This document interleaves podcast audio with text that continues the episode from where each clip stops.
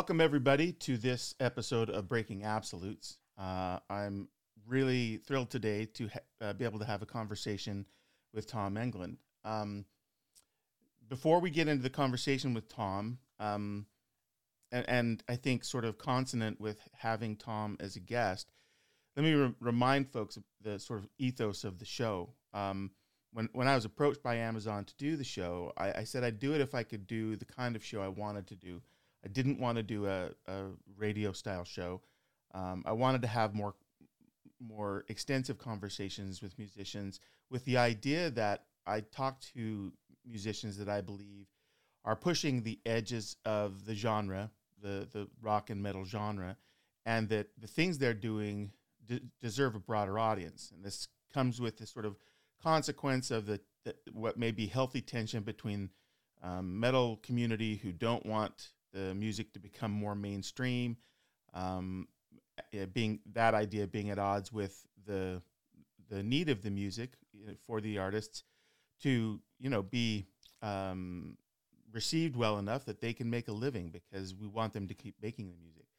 And so my idea is I want more people listening to the music. I think the music deserves it, and so I bring artists on whose music I think is in that place. Um, and Tom is in his writing with Evergrey and the, and the stuff with Redemption, I think suits perfectly. So I, I was really excited that um, he was willing to come on the show. And so if you dig this approach that we're taking, um, then do the thing, uh, subscribe, follow, just so that we can continue to reach out to these kinds of guests and, and hopefully encourage them to be on the show.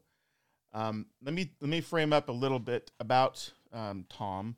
Um, if you don't know him, he founded Evergrey, uh, I think in 1994. Um, they have released 12 studio records. Uh, I believe they've started recording on their 13th. That's a significant um, stat all by itself to have that kind of staying power uh, inside any music genre, let alone metal. Um, I began to look at chart positions, and pretty soon it became an exercise in ridiculousness to try and catalog all of the places that the, music has uh, landed in the charts um, in multiple countries. Um, so, I, and I, will give you a few, but suffice to say that the, that as a measure of success or at least recognition inside the industry, the music um, has done that many, many times. Um, and, and I'll get to a few of those. Um, well, let me just give you a couple real quick. Um, Escape the Phoenix uh, hit the number 14 on the Metal Contraband charts, Billboard at number 77. Um, the in the iTunes down, iTunes download charts, it hit number ones and number twos and number threes um, all across Europe. Um, um, the international mal- album charts uh, in Sweden number two, in France number two. I just give you those so that you can see that um, the music sits at the same altitude with many of the bands that um, you know we we love and enjoy, uh, and they're respected among their peers. I mean, they've toured with some of the the biggest um, metal acts sort of in the scene. Um, they're known for, uh, and Tom's known for, and we'll talk to him about this. Um, what I what I've come to call an emotional quotient inside the music, um, dealing with some um, consequential themes and doing it with I think both subtlety um, and respect. So, with that as my frame up, let me bring Tom on and we will just have our conversation directly with the man himself. Tom, welcome. Hello. yeah, you and I are, I, it's morning time for me and it's evening time for you. Uh, yeah. I'm just ca- starting to caffeinate. So, uh, bear with me as I sort of come up to speed. yeah, that's fine. I'm going. I'm slowing down, so it's all good. Oh yeah, the balance be great. we'll find we'll find the same speed somewhere somewhere in a in a minute here. Um, Probably. So you know, before we get into some of the the music conversation, I just like to take a pulse with the folks I talk to on how they've managed this whole COVID situation for themselves. Uh, well, I mean, of course, when we went in. I mean, now it's now it's been going on for so long, so I'm I'm used to it now. It's yeah. it's more scary to start to think of about touring again and and all all of that stuff. So, but I mean, of course, when it hit, it was a, a total shutdown for us. We uh, we haven't. I mean, basically, we haven't played for two years, and and uh, but that on the other hand gave us a lot of time to do other stuff and have time for the the the the projects and the and the, the music we never have time for. Yeah. Uh, um, you know, usually. So yeah, for me, it's been probably the most creative two years I've encountered so far in my musical life. So in that aspect, it's been it's been all good. Uh, but uh, yeah, of course, there are other things that have hasn't been that good. Yeah, I've I've actually heard that same same thing echoed by a number of musicians. Um, not that this is the way you'd like to have come by the time, but um, it's been nice to reconnect with family and nice to have n- no particular pressures or or um, deadlines to get some music done. Um, right. You guys have definitely been active, and we'll talk about that some more. Um, I have to tell you, um, I have a I have a, a, crazy affinity to your band name. This is a frivolous comment, but uh, I live in Seattle, Washington, and I call this the Evergrey State because it is cloudy all the time. All I, I, I don't know what it's like where you live, but um, yeah, I think we're on pretty much the same weather. I also live by the coast, and and uh, we have the. But the the great thing about being on the coast is you can have bad weather like uh, inland, like yeah. five minutes from here. It can be raining and I can have sunshine. So yeah, uh, it, it's both negative and positive to be out here by the by the sea. So yeah, yeah. I just uh, uh, I love your name because it um, immediately conjures images for me of the the the weather. Um, before we go, um, so let's start the music conversation. But I want to start first with your voice. Um, it, it, you know, you've had a long career, 25 plus years. Um, and one of the things, there's many things that you are known for and that the music is known for, not the least of which is your voice. Um, so, the, one of my natural questions, because we do have a lot of musicians that follow the channel, is did you ever do any sort of formal training or was it all self taught? No, no formal training training at all. Not even, I mean, not when I started and still not to this day. I think, uh, and I think, I mean, uh, of course, I think training can be good in some aspects, but uh, I also think it's extremely important to find your own voice, yeah. Uh, especially when singing. You know, because when you go to a like a vocal coach, they will start to peel off the things that are uh, your identity, and and that was one of the things that I was very careful with from the beginning. So no, no training, and uh, not either on guitar or or vocals. Do you um? having said that, do you make any effort when you get into touring or rehearsal to get the voice warm before you use it, or do you just use it by pra- uh, warm it by pra- by practicing itself? I mean, uh, during tour, I, yeah, dur- during tours, what I what I usually is the most careful about is, of course, drinking a lot of booze is uh, not helping uh, the voice, uh, but uh, also not making too many interviews, to be honest, because talking to people all day long is is one of the things that sort of sort of wears me out the most. Yeah. Uh, so so that's one of the things that I want to keep to a minimum during tour, which is super counterproductive in a way. But uh, yeah. Uh, I mean, we're five guys in a band, and it's a band, so so we try to divide it up as much as possible. But other than that, I just yeah, I, I hum I hum uh, and like in half an hour before before show, and and and yeah, that's that. Yeah, that um, I'm I'm happy to hear you make that comment. Um, I did the reason I moved to Seattle was to do vocal training um, with the guy that taught guys like Geoff Tate, and he had this line he always would repeat. He said, "Speaking is the enemy to the singer,". Um, mm.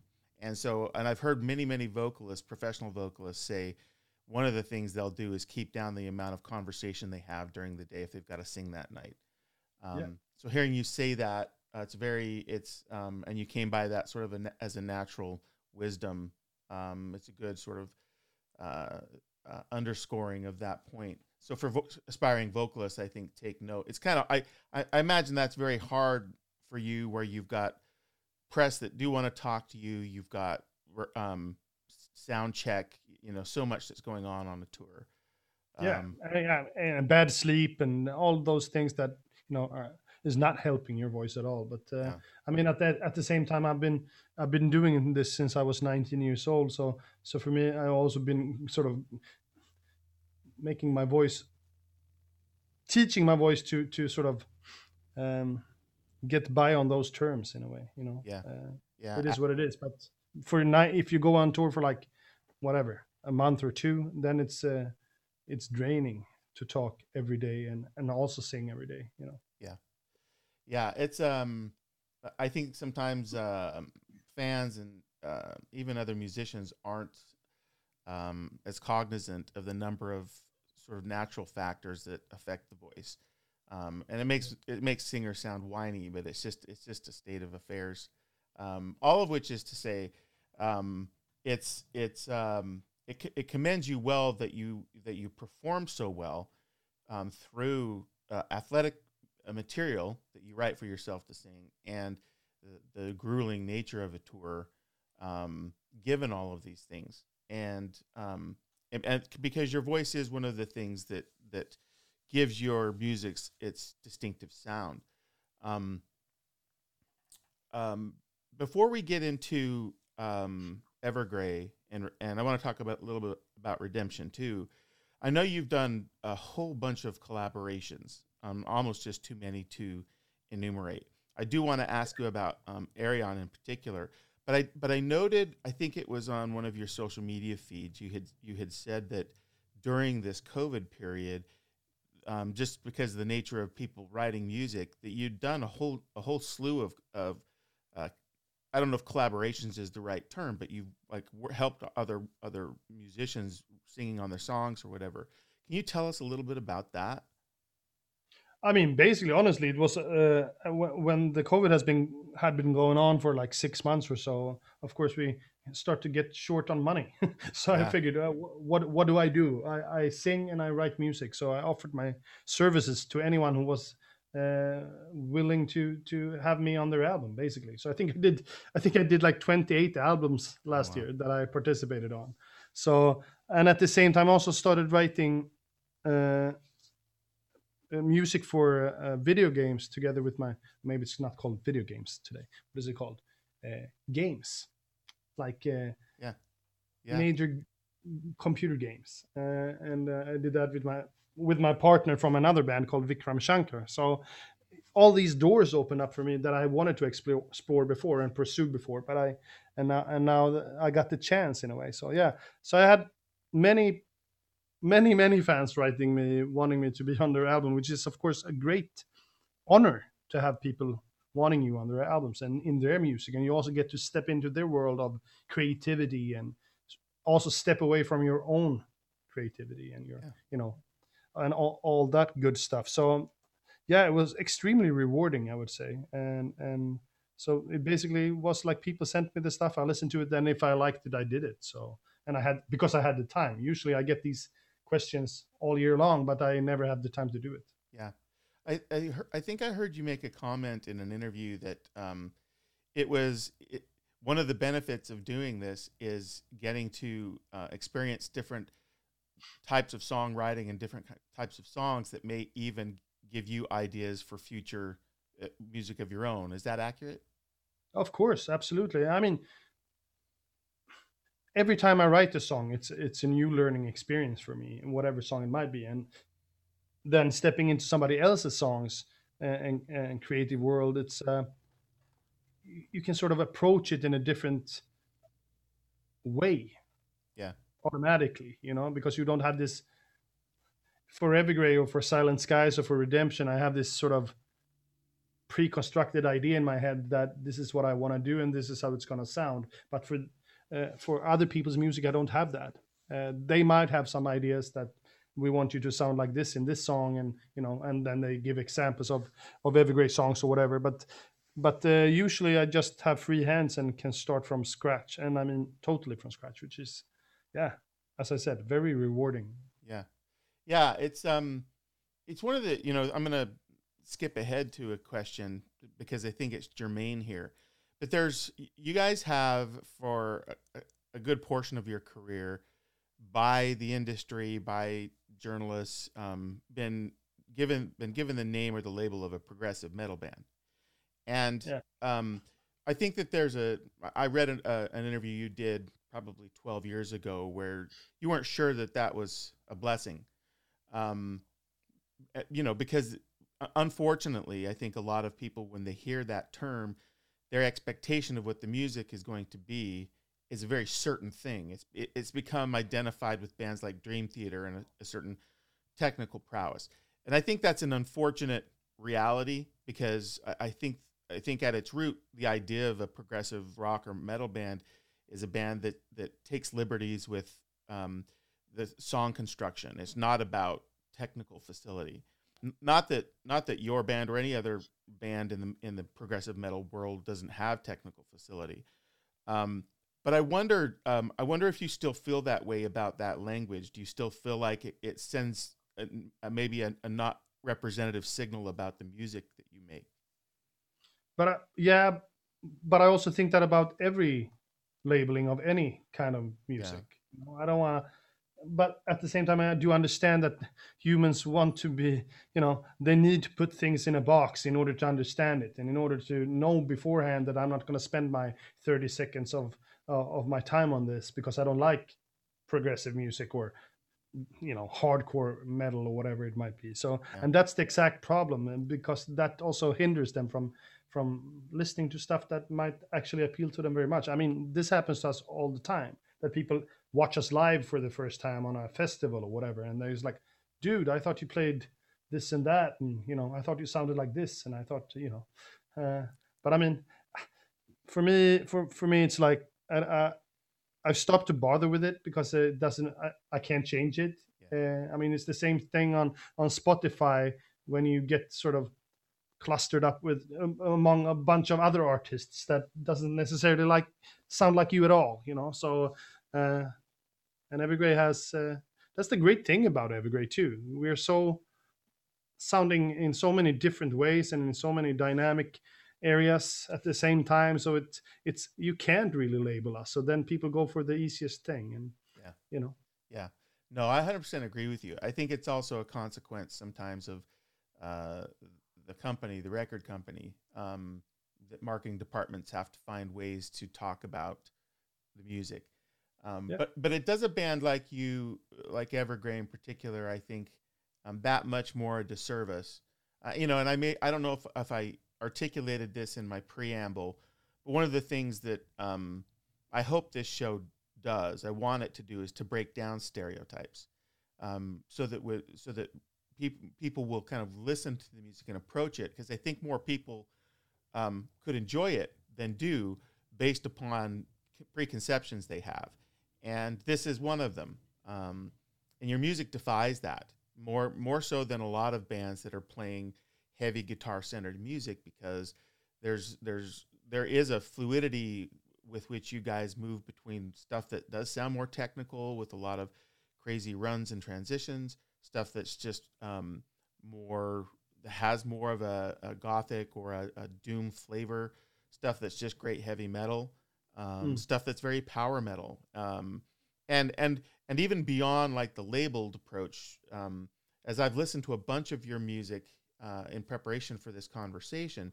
there's uh, your song construction is is uh, I think a strength of the band uh, because you you find ways to do to go in and out of um, um, feel uh, and and in and out of different um, I don't know how to say it. It's it's it's not an obvious song construction, but it but it never feels disjointed, uh, mm. and so the music has this this um, it coheres, even though the, the throughout the, the journey of any particular song, there's real change. So it and it's hard to define that with a label. Um, yeah, yeah, and I mean, and, and that's the problem they have, of course. And at the same time, we do have songs that are in a certain genre or whatever. Sure. But yeah, it's it's a it's a challenge for the marketing people of the label, and it's a. But I mean, if you can't spend thirty seconds on something and make up your mind, you might as well do something else, right? So yeah, uh, yeah. No, this... we, we're not, we're not fast food metal here. We, we yeah. It's like uh, if you if you don't have the time to spend, then you should listen to Britney Spears. I guess I don't know. yeah, no, that's right. Um, Which is fine. I love Britney Spears, so it's you know. That's right. No, but you make a good point. Like there are even even in metal, there are bands who have a very very specific sort of sonic fingerprint, and that's what they do. They do it really well, um, and you know exactly what you're going to get going in, and they there's not a lot of deviation. But that's not what Evergrey is. uh, and I think it's why you have such a rabid, like loyal following. Um, you know, people who have found you are, are they're fans for life. Um, mm. The way this is my perception looking in, but it seems as though once someone's an Evergrey fan, like you, they, you know, they you sit in the at the center of their heart for forever. Um, so that must feel good. Um, of course, I mean it's a, uh, mean it's it's like I've been doing this now for like a quarter of a century doing and the great thing about not being a huge band because Evergrey is not a huge band we're we're semi semi big semi small but at the same time we're still growing and we are yeah. still growing which is insane to me you know to be sitting here like when I started this in 1994 I figured if I could do three albums by the time I would you know die then I would be happy and now we have done 12 with Evergrey alone so it's like yeah it's crazy yeah, it um it is one of the points I wanted to make. Uh, evidence of what you, of what you've just said exists in some of the, the numbers that I was giving earlier about um, uh, charts. Uh, successively, you guys chart better. Um, the the reception of your music, like there is. Uh, let's just be honest. There are bands who um, for whatever reason, the deeper they get into the career, the, the, music just doesn't seem to have the same vitality. You're you're going in the opposite direction. The the the um, and this isn't just my feeling. Like this, I did a lot of sort of reading. Your your fans and the critics mostly agree that the band just keeps getting better, um, which is I mean that's an exciting sort of um, counterintuitive experience for for a metal band. So very much. That's yeah, very I mean, very cool. It's yeah. I mean, and I'm very grateful for that. Uh, of course, I would have been great. It would have been great to have a black album and have yeah. sold 500 million albums, but at the same time, we are still eager to do this now because we never earned so much money that you know made us tired and fatigued and old and fat. Well, fat. We we got fat, but then we starved, so we're back to thin again now. So.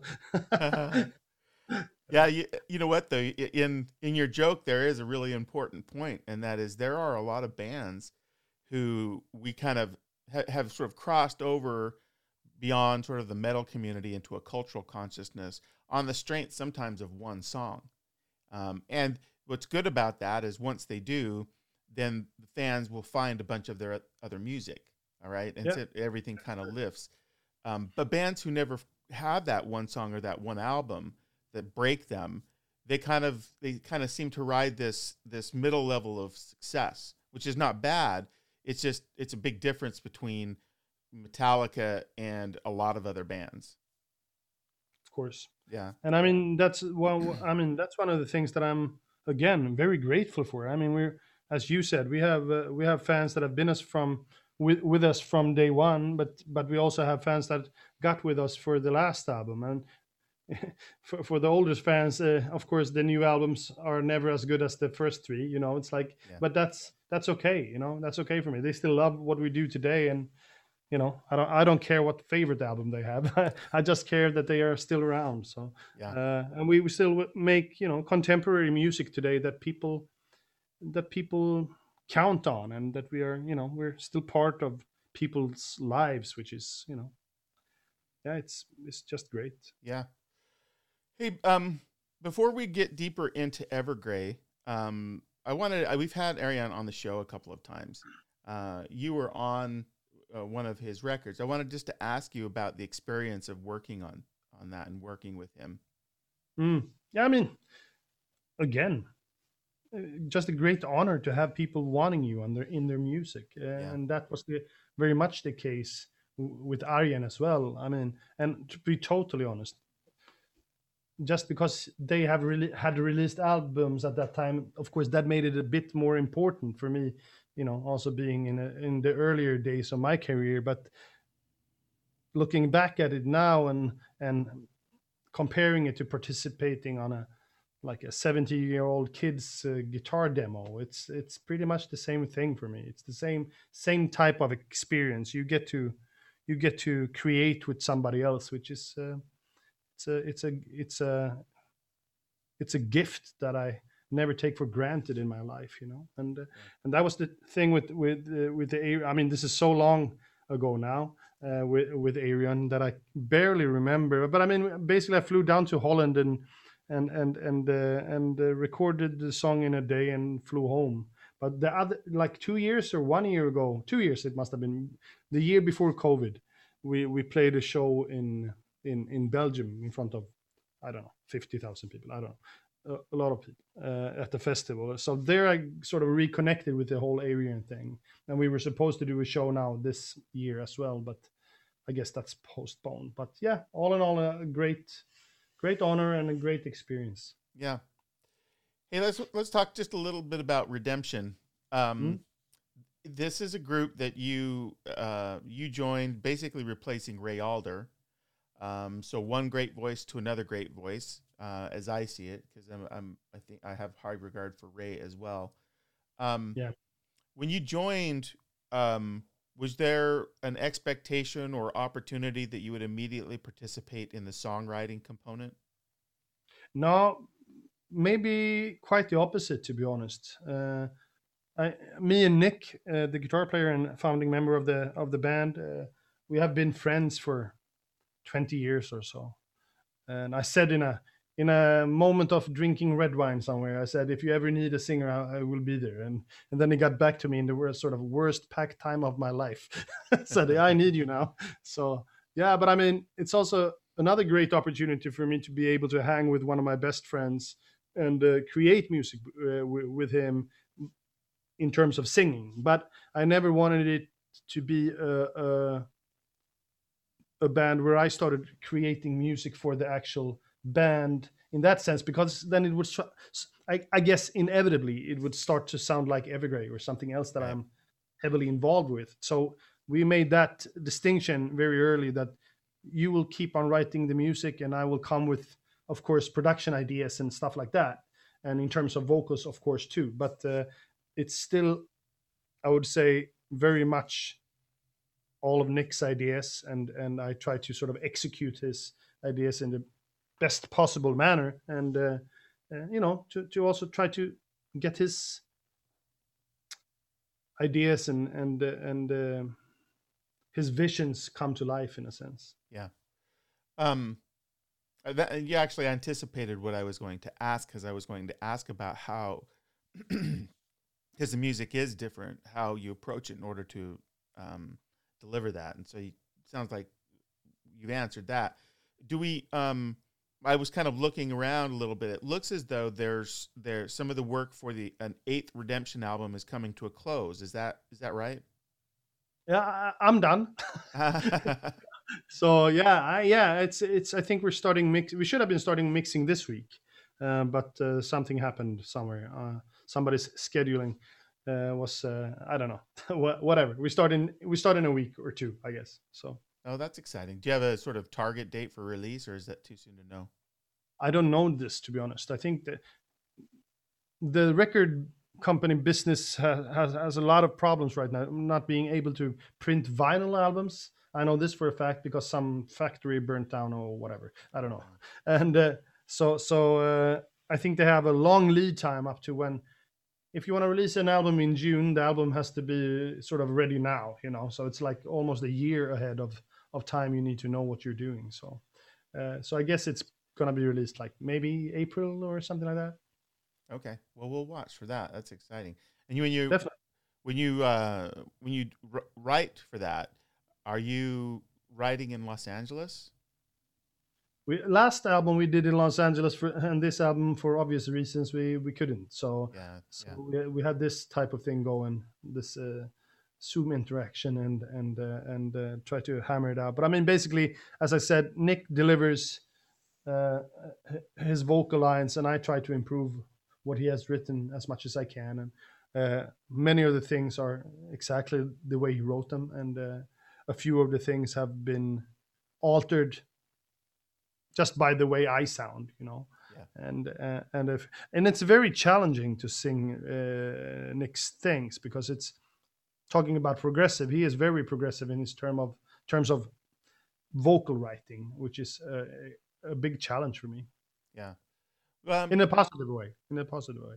Is that is that? Can I just if I probe on that a little bit? Is it uh, when in progressive? In what way is it is it challenging? Is it because he's asking you to to um, do more athletic stuff up and down your range? Is it is it about different um, scales mostly, move?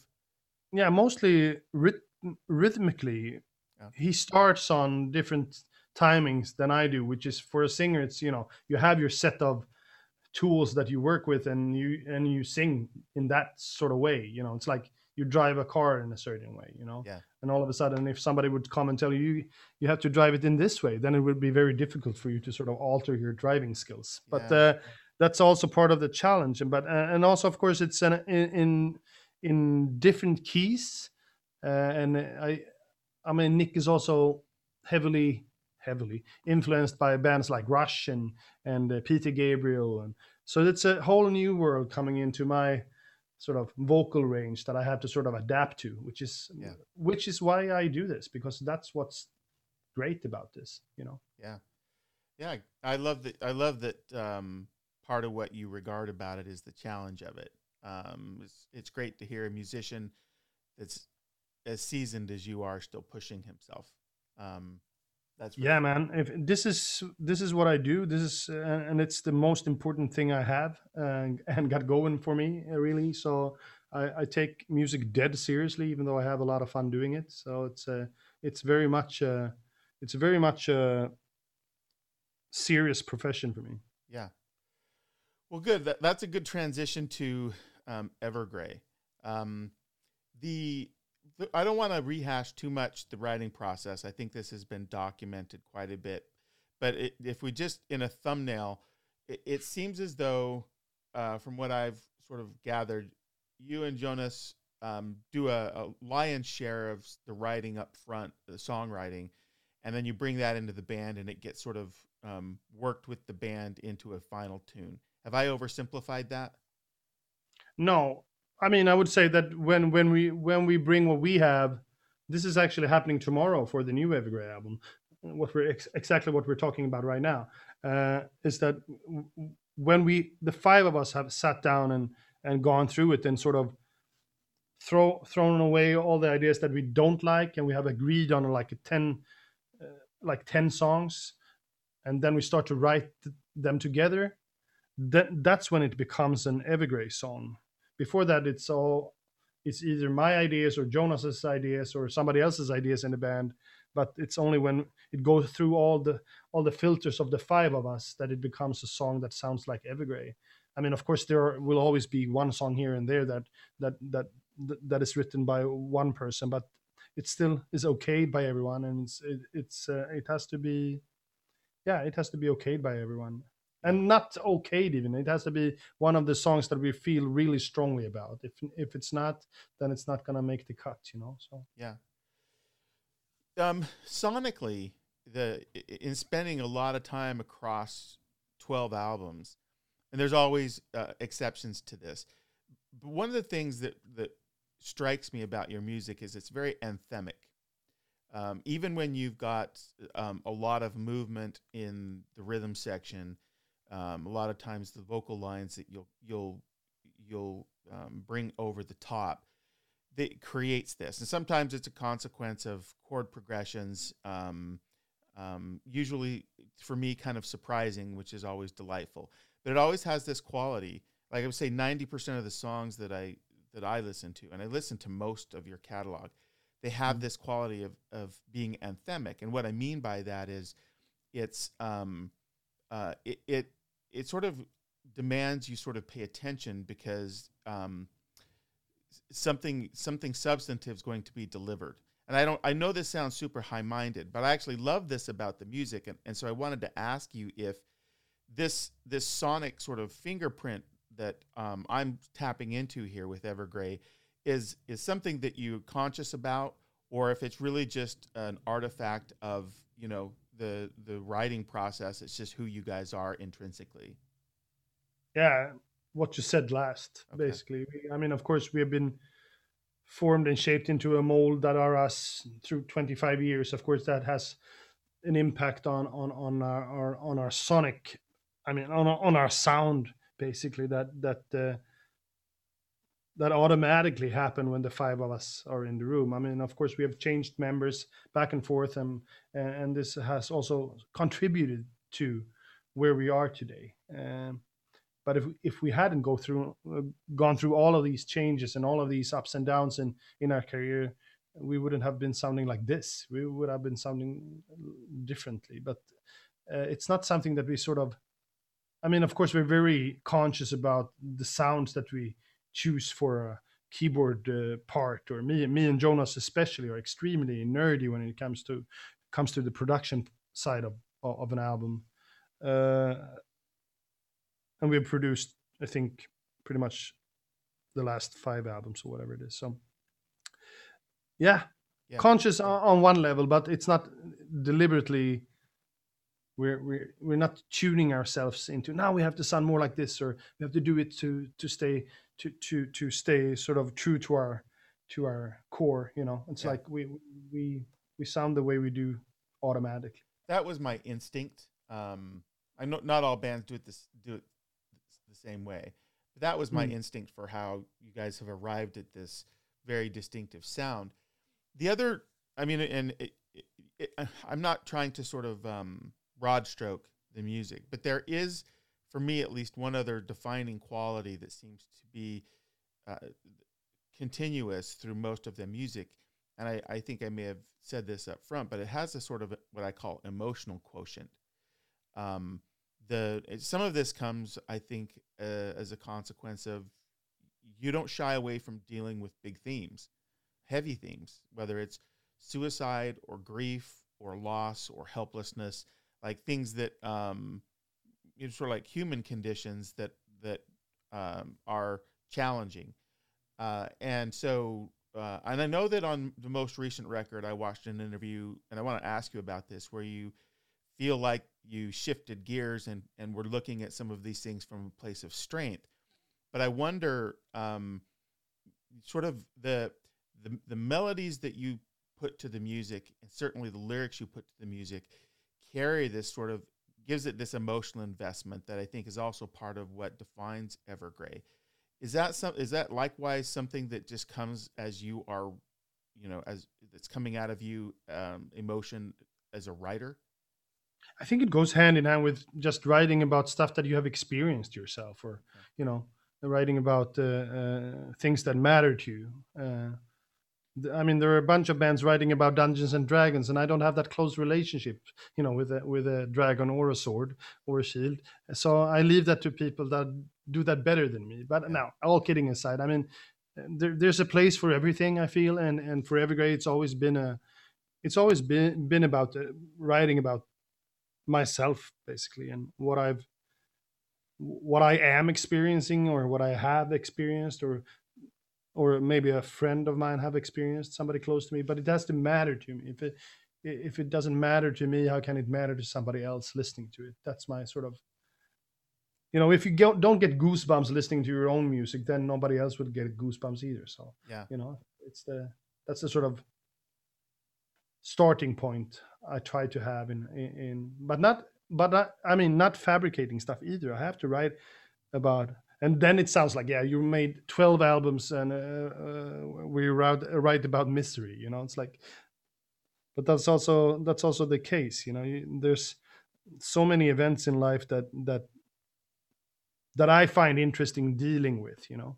Yeah. Uh, asking questions uh, to my i mean more rhetoric than than anything else really. I mean it's about it's yeah it's about me. It's easy for me to sort of understand uh, and and it's easy for me to connect to a sentence uh, when i sing about something that happened to me.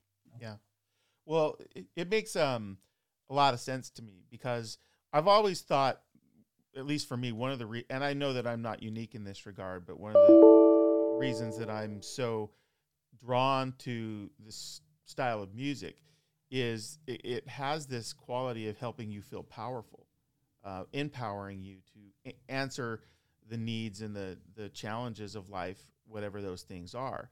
So, um, music that is sort of directly addressing itself to some of those challenges seems really like a uh, obvious, create courageous thing. Um, so you've married, I think, this desire to sort of look at situations that um, you've encountered and deal with them in a way that um, I don't know. It's I don't want to I don't want to say it's therapeutic, although maybe it is, but it is definitely um, giving you some power in relationship to them, and the and the the the beauty of that is you're uh, you're kind of giving that to your audience because your audience is hearing you deal with that stuff. Yeah, and that's that's the that's the scary part of it because when I sit down here and write about stuff, I have no no sort of conscience uh, telling me that this is going to be played for the rest of the world. I, I just I, I write what I have in my mind at that moment and the thoughts that go through my brain at that moment, and that is sort of very how shall I put it? I'm not taking care of myself that much in that aspect because then then I would be trying to sort of then then I would be trying to to to write my lyrics in a different way that is kinder to me you know? Yeah. Uh, I'm too revealing in some in some in some lyrics. I also write about family stuff that and uh, and did not take into consideration that I have siblings that might not see it the way that I do you know? And and then I sort of give it to the world and the rest of the world can write about my inner ideas. And that hits me sometimes when i damn i'm standing up here and singing about these things you know? It's like but yeah i guess that i guess that's that's that's what it it's uh, that's how it ha- has to be for me in order to do what i do. Yeah. Well i think uh i think the fans i can't speak for all of them but i think many of them um are cognizant of this. And i think that they love the sort of openness uh, that you've shared in as you've written about these things. And because you write even if they didn't know or don't know in some instances that you're writing about personal experiences or feelings about things. Um, i think that their um, soul or whatever we want to call the, the, the inside i think resonates with it. I think it sounds honest to them. I think there there's a commiseration um, which i think from from that people draw power. Um, and I think it's why once fans find you, they they um, they remain fans because this music kind of has this emotional quotient that not all heavy metal does. And I'm not I'm not trying to throw shade on other styles of metal. It it all sure. has a place, whether it's just of for course. the pure entertainment or thrill or party. That's all good stuff. Um, but I love that there's a band like Evergrey that kind of sits in the midst of them that is is not uh, not a hundred percent, but in large part addressing itself to some of these important topics. Um, yeah, and I mean, and, and I think it's, uh,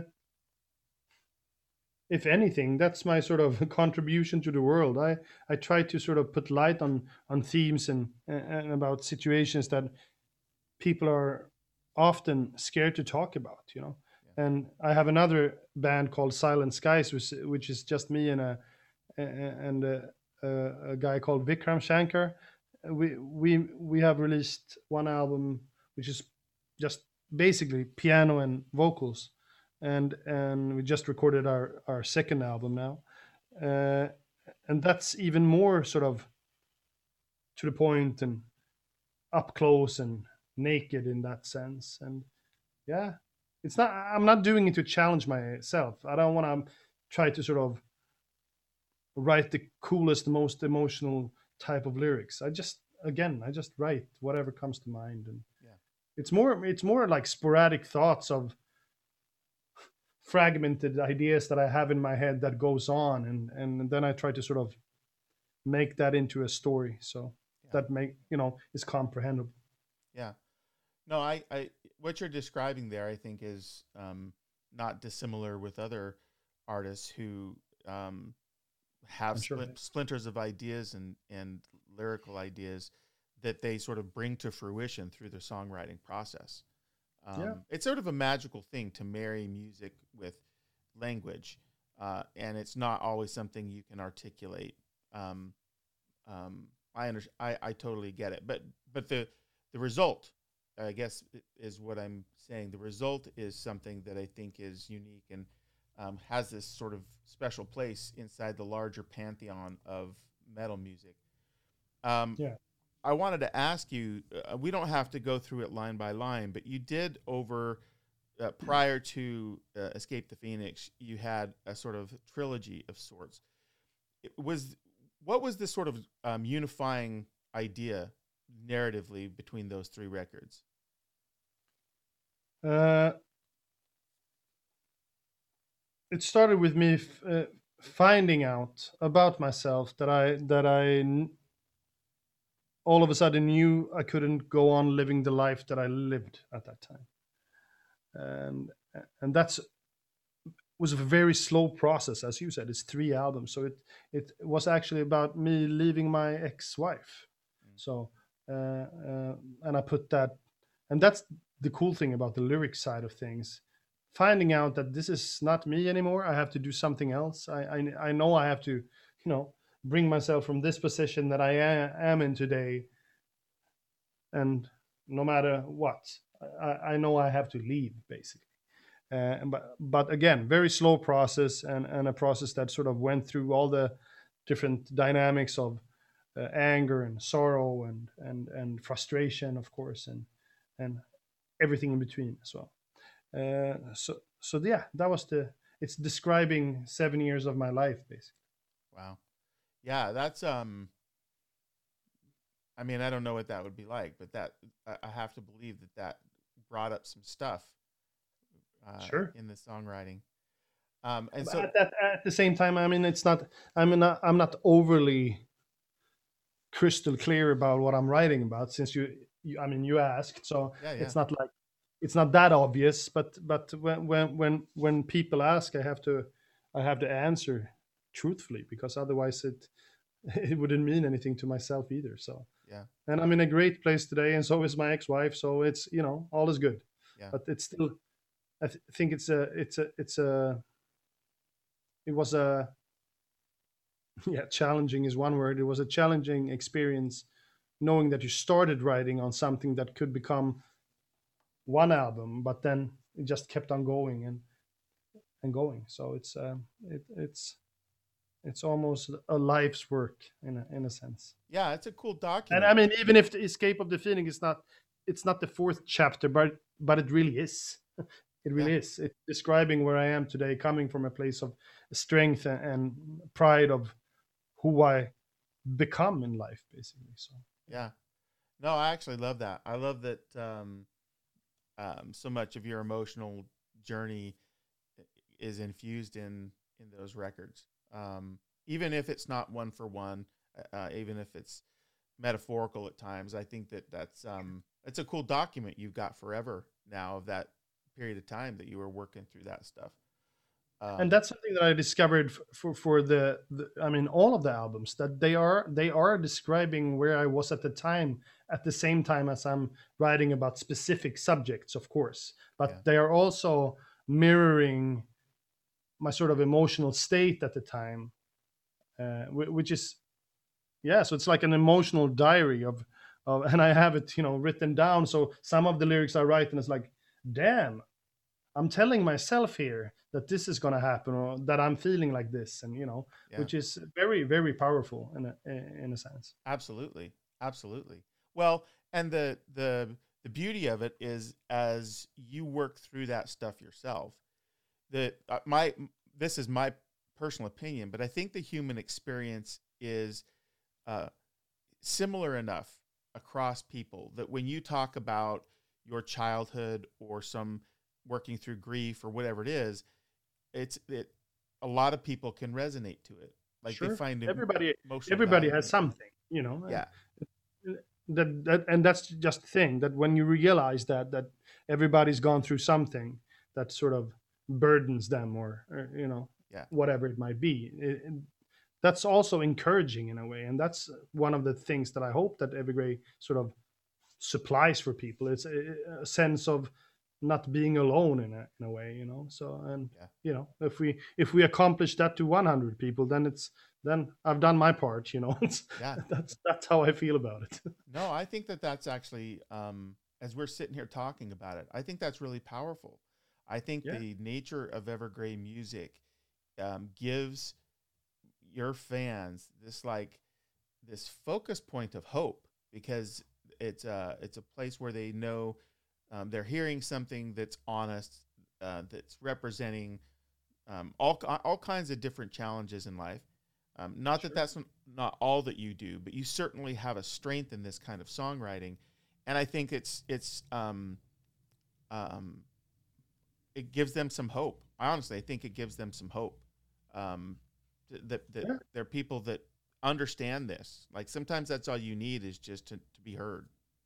And I mean, sure, the the music sounds, uh, you know, dark and sad and and heavy, uh, but for many people, that is not a that is not a sort of it's not a weight right. you put on yourself. You, you get empowered by listening to exactly right. things that resonate within you. You know. Uh, I was talking to Floor Jansen of Nightwish. We had a conversation very much like this, right in this studio here, and we were talking about how how this how we don't connect with the happy type of music. We don't get empowered by that. We get empowered by this. We feel strength by, you know, singing and debating topics and subjects that are that are heavy, but not because we want to dwell in in misery, rather the opposite, you know. Exactly right. Yeah, I think that it's important. I think that there there are plenty of songs that have basically repeated the idea that darkness shows you the light, hmm. um, and I think your a lot of your music does that, and they're very powerful um, moments, especially on the most recent record, where acknowledging that is um, gives you some sort of power over it. Um, yeah. As you did, I one of your interviews that I I looked at, you talked about the idea that looking you were in some cases looking back at things from a, a power a, a perspective of strength now. Hmm. Um, yeah, very much so. The the um, I wanted to ask you just about a couple of them. Your the dandelion cipher, uh, I believe I heard you said was sort of uh, about your childhood. Um, it, can you say more about that? And there's actually a saying a, da- a, dandelion child in Swedish is, is sort of a psychological term for, for kids who who got to take care of themselves when they were growing up in a sense and that might be not that you don't get fed but that you're may maybe that you're feeling emotionally on your own you know? I got it. Uh, uh so yeah so that song is about that feeling feeling alone basically. Yeah. Yeah. Um then you, there's another song there I have to ask you about called Stories that um, I heard you mention has something to do with the degree to which, as a society, we tell we tell this version of ourselves to everybody who looks at us on social media that may not be a true reflection of who we are or how we're feeling. Um, yeah, is that is that like I love I, I love the boldness of that because I think everybody knows that nobody is always so happy as they are on social media. Um, sure. But you, uh, but, uh, yeah, I mean we're we're all contributors to to to painting pictures that are false. Yeah. At the same time, Instagram or whatever wouldn't be big if people put out pictures of their misery you know? That would be sort of shut down for within a week. But but at the same time we have to also be conscious about the fact that the world isn't looking like a big you know vacation at all times you know? Uh, yeah. yeah. it's um at the same time as you know putting up videos and pictures of instruments and it inspires people. It, you know and that's how i would love to see it working only not you know not that you have to sort of reface your face because you're not happy with how you look you know. It's uh, yeah. Yeah i um i have something of a, of similar view on a lot of social media stuff. It's not a place you go to commiserate because that kind of interactions almost got to be face to face you know a, a, real a real exchange yeah. um but I, I've thought that very thing myself is the the number of in my my social feeds uh, are these people literally so so often just upbeat and have no problems. And obviously not. Um, yeah. but good for them. Yeah yeah. Um, but i guess you're right. We wouldn't want to read a feed of all of the tragedy. There's enough of that on the news i guess. Um, yeah, I mean it's it's a what do you call it? Double-sided sword. Yeah, Yeah. it's it.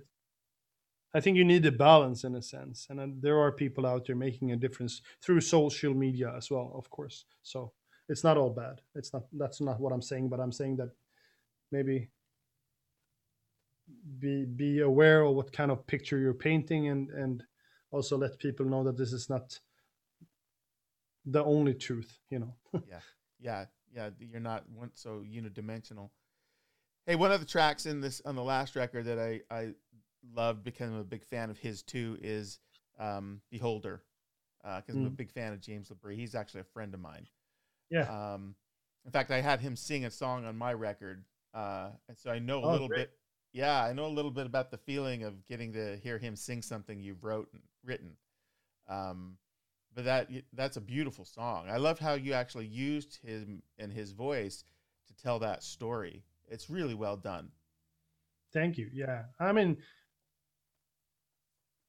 I I've also known James for for a good while. I wouldn't say we're friends, but we're friendly colleagues at least. We've known each other for. I mean, Dream Theater was one of the reasons why I started Evergrey, and, and, you know, and then we sort of met through through through, through life, basically, on festivals and on tours and whatever. So it's we also opened for him on his first solo tour. Uh, Oh, uh, nice. So yeah, so yeah, so he's he, he we go way back in that sense and th- then we had this song uh demo of this song and then i sort of heard i heard his voice in my head basically and i said we should and before i knew who it was i said we should have a we should have a guest on this song. And we were the five of us were in the room and, and everybody were like yeah who? And then pretty much everyone realized at the same time it should be james you know? Uh, and, and I asked him, and and he, I mean, of course, he wanted to hear the the actual music, and I said I will write it uh, the way that I love to hear you sing, and uh, I mean, it was very easy for me because I he's been a voice in my musical upbringing in a sense, so so so I I know where I, how I love to hear him, you know, Yeah. and I got to write that for him, which is also extremely a big honor and and he, executed it fantastically i think it's a great great duet of us to be honest Yeah, I'm I very really proud do. of I agree hundred percent. I think it's um, the melding of your voices and the and even even lyrically the choices you make where you have him doing the you know the the storytelling. Yeah. uh, it's all very thought to me. It's all very thoughtfully done. I I loved the result. Um, th- and so and it, you know just to kind of kind of bring it all together, you know across the twelve albums, um, I think it's true both as ind- industry recognition, fan growth, maturity of writing. Evergrey is getting stronger, and this this last record I think was just so strong, track to track. Um, not not simply, of course, because of James Labrie. I actually think that the the the level where Evergrey is, um, it I mean, it, it made it probably very easy for James to say yes because um, the music is so good. Uh, I wanted to ask you. Um, I know that you guys just got picked up on by Napalm, Mhm. um, and I think you- you're. I think you're. You're actually already are about to start tracking your next record. Is that right? well not tracking but we're we we we're heavy into writing individually as i said before we we tomorrow we will meet and Oh, and that's start right. the actual going through the first batch of of material which is uh, always very fun to see what what where we are at you know where, what what our mindset is and if we're at the same same place you know. Yeah. we usually are not but we end up in the same place at the end so that's the cool thing about it. Yeah so i'm very much looking forward to that. And yes a new new label with napalm. I think it's uh, uh, i don't think you should stay at the same place for too long i think it sort of makes you stagnate and you know it gets too comfortable you have to have some edge in in terms of marketing and and uh, new ideas and new people coming in so yeah Yeah. Well, is the um are is the whole band co-located? I mean, are you all live close enough that you can all get together? Yeah, I mean, basically, I mean, uh, Johan is the only guy that sort of lives in another area of Sweden. He lives in Stockholm, and we live in Gothenburg on the west coast. So, so, so, uh, it it's a three hour train ride for him to to get here. But I mean, Oh yeah, that's easy. easy enough. Yeah. Um, well, that's exciting. Do you guys uh, have any sort of projection on timing, or it's just whenever you finish it? I we have a very strong projection on timing, but I can't tell you because Okay. it's a it's a label thing. Sure, no, no problem. Sooner sooner sooner than you think. Okay, that's good to hear. And you guys do Yeah. have some tour dates I saw published. Um, Yeah. Mostly European, yeah. Yeah, and I think I mean honestly, I, I don't see that happening the way the world is functioning right now. Uh, it's a it's too much hassle and too much money to sort of in Europe where there are different rules in every in every country. It's gonna be you know it's like touring the states. There are different laws in different states. You know, Yeah. it's it's just gonna be a hassle. Uh, we have a we have crew that are from different parts of the world. You know, it's like uh, I, I I don't I am not overly enthusiastic about it. I am enthusiastic if we were if we got to play, but I, I I'm I'm I don't think this will happen. Yeah, I it's um the same thing's happening here. We've got states that are fully open. Um, uh, you don't need to, you know, th- there's mandates for masks and not and not. There's mandates for vaccine and not. And depending on which state you're in, all of those laws are different. Um, so I don't know, like any band coming through the states, it would be a nightmare having to do tour routing. Um, I have a friend who's uh, the drummer of. Uh, I mean, it's actually our drummer. It's my best friend Hannes. He plays drums in Sabaton, and they're touring with Judas Priest. Uh, I think they're leaving in like ten days or so, and I'm like, dude, I'm so happy I'm not in your band because uh, I, I I don't understand how this will work at all. I mean, it's a and I guess that's pretty big places as well in the U.S. So Yeah, I've got a ticket to the the priest. I live in Seattle. I've got a, a ticket to their show. Um, Yeah. And but I, I I'm like you. I don't have a lot of confidence. Um, the way that the things are rolling, that this isn't going to be another set of um, tours that just get pushed out.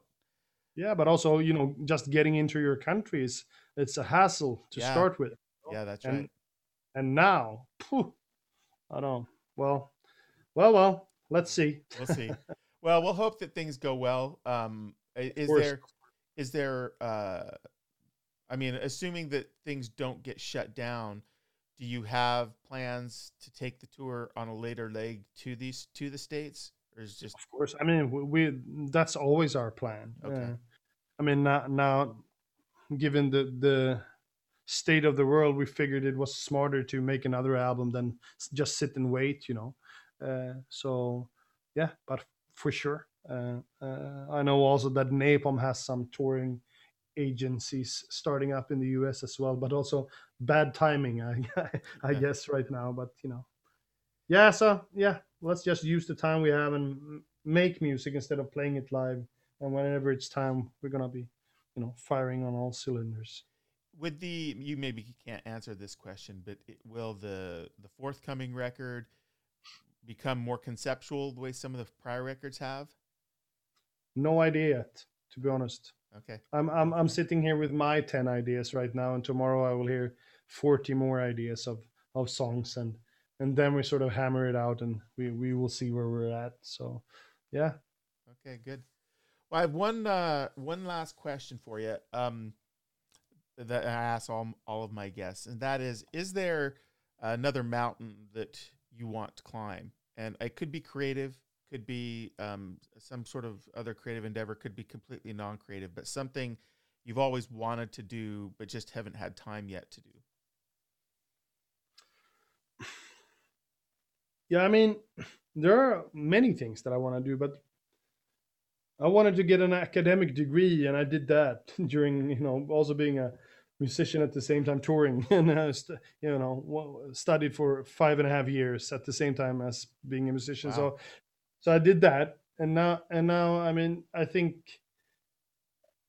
I basically think that my, that it's only creative musical ideas that I want to sort of I have this, as I said, this Silent Skies albums that I want people to hear because it's, I would say that it's as heavy and as dark as and as melodic as as anything else that I write, but it's without the heavy drums and without the heavy guitars, um, which is, but feels just as heavy as anything else in in my world. You know, so I want to see that grow, and I'm extremely sort of eager to to have people hear that. So yeah, We'll that's one of the uh, things.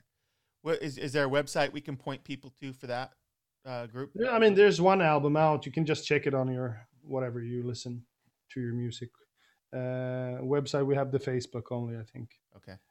Is there? So- Um, sounds like then there's definitely more albums in that project that, that are going to come. No, we we have done one, released one, and uh, we've just finished the second one that we're releasing next year. So next year is going to be crazy because it's going to be uh, Redemption first, I think, and then it's going to be the Silent Skies album in somewhere during the spring as well, and then it's going to. Oh, I almost slipped. Don't don't say it.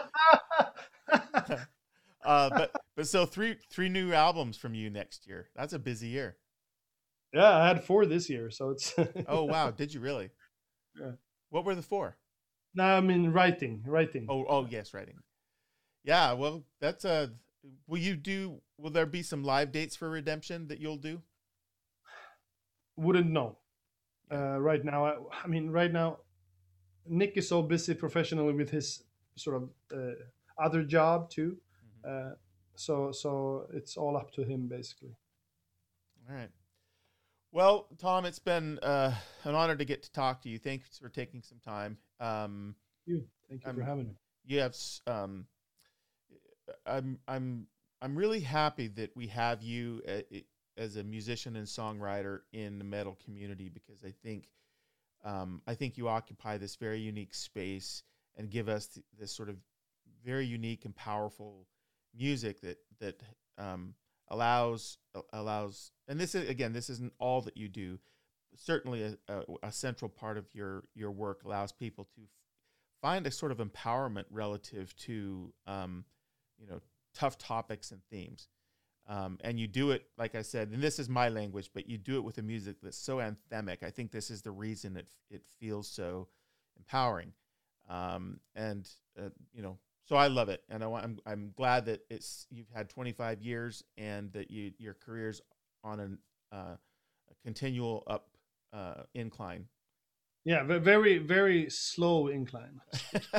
Can barely see it, but it's it's it's going up. it's there and you The band's gonna make it. you know what will happen though, man, is you'll write a song and you won't know what that song will be and all of a sudden it would just be huge. And then it'll be like Hope you know half the planet will be hey are these guys new? Exactly. I, I I'll gladly take that success right now. That would be great for me economically to have a one song now when having twelve uh, albums in the back catalog. Yeah, yeah be that's a good that'd be good. All right my friend. Hey if you will um, stick on the line so i can say a personal goodbye. Um, but i'll play the outro for for our stream friends and then um, and then later we'll of course put this up elsewhere so folks can watch uh, on demand Thanks for having me. yeah take care Bye.